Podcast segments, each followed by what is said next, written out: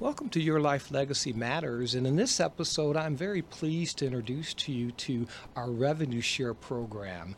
And we always want to share with people whenever we have the pleasure to uh, fellowship with you and explain to you the mission of the Faith Based Cause Initiative. You understand and you become crystal clear on that we're very proud to provide our technology as well as executive support to faith based, cause based charitable based organizations and outreach at no cost. And when I say no cost, that means that we underwrite the cost of up to 10,000 in technology upgrades and executive support. Support for what? Support to help you raise funds. And so if you go to our site myfbic.com and you just go over to the second tab, which is right after home, it says what we do. And when you take a look at what we do, the first thing you'll see is life legacy technology. What is that? It's being able to provide our particular customers with technologies that allow them to go visual. And if they feel that they're visual now, we tell them that they deserve and they have the, the right to step up to uh, above high definition quality visuals, past uh, 4K, if you would, in terms of a crystal clear visual of what particular program message, if you would, they would like to get across. And so we give that to them take a look at the menu of benefits that we provide, courtesy of our chairman, Dr. Reveley, and our CEO. Mr. Gregory Garland. And having shared that with you, we talk about life legacy assistance or our robotic technology assistant, we talk about a particular aid that will allow you, as you use it, to be able to use it in a more efficient way each and every time, opening up an entire world of solutions for you as it relates to your health, your wellness, your financial stability. Uh, just wonderful, wonderful material and tools, especially from an information's perspective. We have over 500 publications that will address specific needs that you may have. And then now we go into our revenue share. Let's talk about revenue share for uh, a minute, if you would. The reason why it's a revenue share is that it is uh, the first time ever a uh, organization has endeavored to be transparent and by transparency, we want to share with you that yes, it is true. Our goal with each organization that we adopt, that we're able to work with, and to able to have them make the adjustments to begin to bring in funds from outside their community and perhaps maybe outside their organization first and foremost, being able to uh, triple their contributions, you know, over a 12 period of time by basically opening up the whole world to them to allow people from around the world to contribute to their particular cause.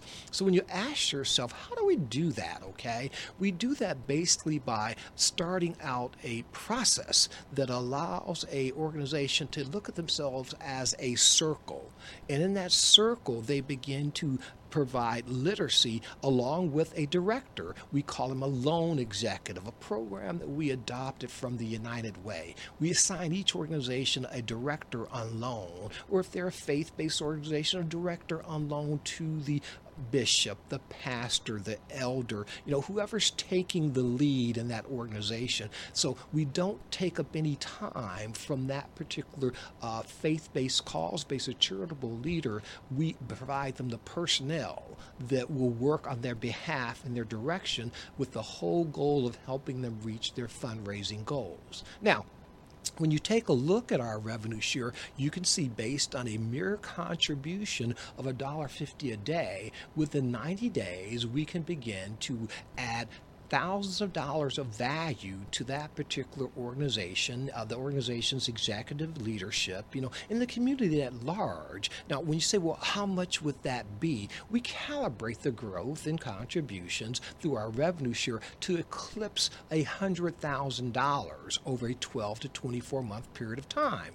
So when people think those numbers are large, we've always reminded uh, of what, what, our chairman uh, has been counseling us on. Even though uh, uh, our CEO is an engineer, and we constantly uh, just really battle back and forth of whether we should be uh, forthcoming and letting people know the numbers or, we should allow them just to be a surprise. Well, there are two trains of thought. The first train of thought is that a person may think, uh, for some reason, because of their past experiences or what they've heard about, that this perhaps is something uh, similar to um, they something they've seen before, a promise of uh, uh, of riches, you know, without doing anything, or you know, just all types of stories are out there in the entrepreneurial market. And in our next session, we'll introduce you to what social entrepreneurship is. More important, as our uh, chairman, uh, Dr. Reveley, referred to it, faith-based social entrepreneurship is.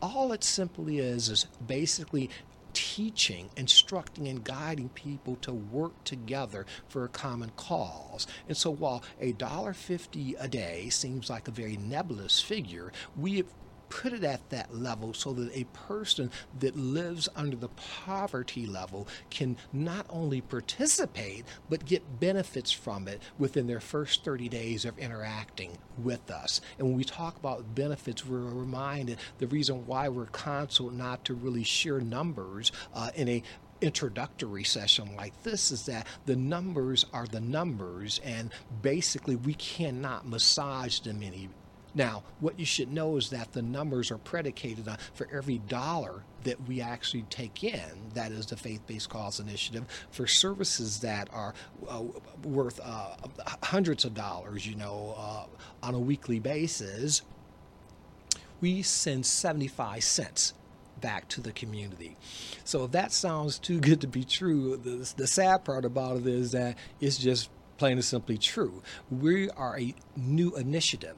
So we don't have a bunch of overhead. And the vision that our founders had was a vision of being able to give as much back to the community. A typical major company, corporation, or even individual gives somewhere between 5%. Uh, we've seen some give up as much as 20% of revenues that they bring in back to the community.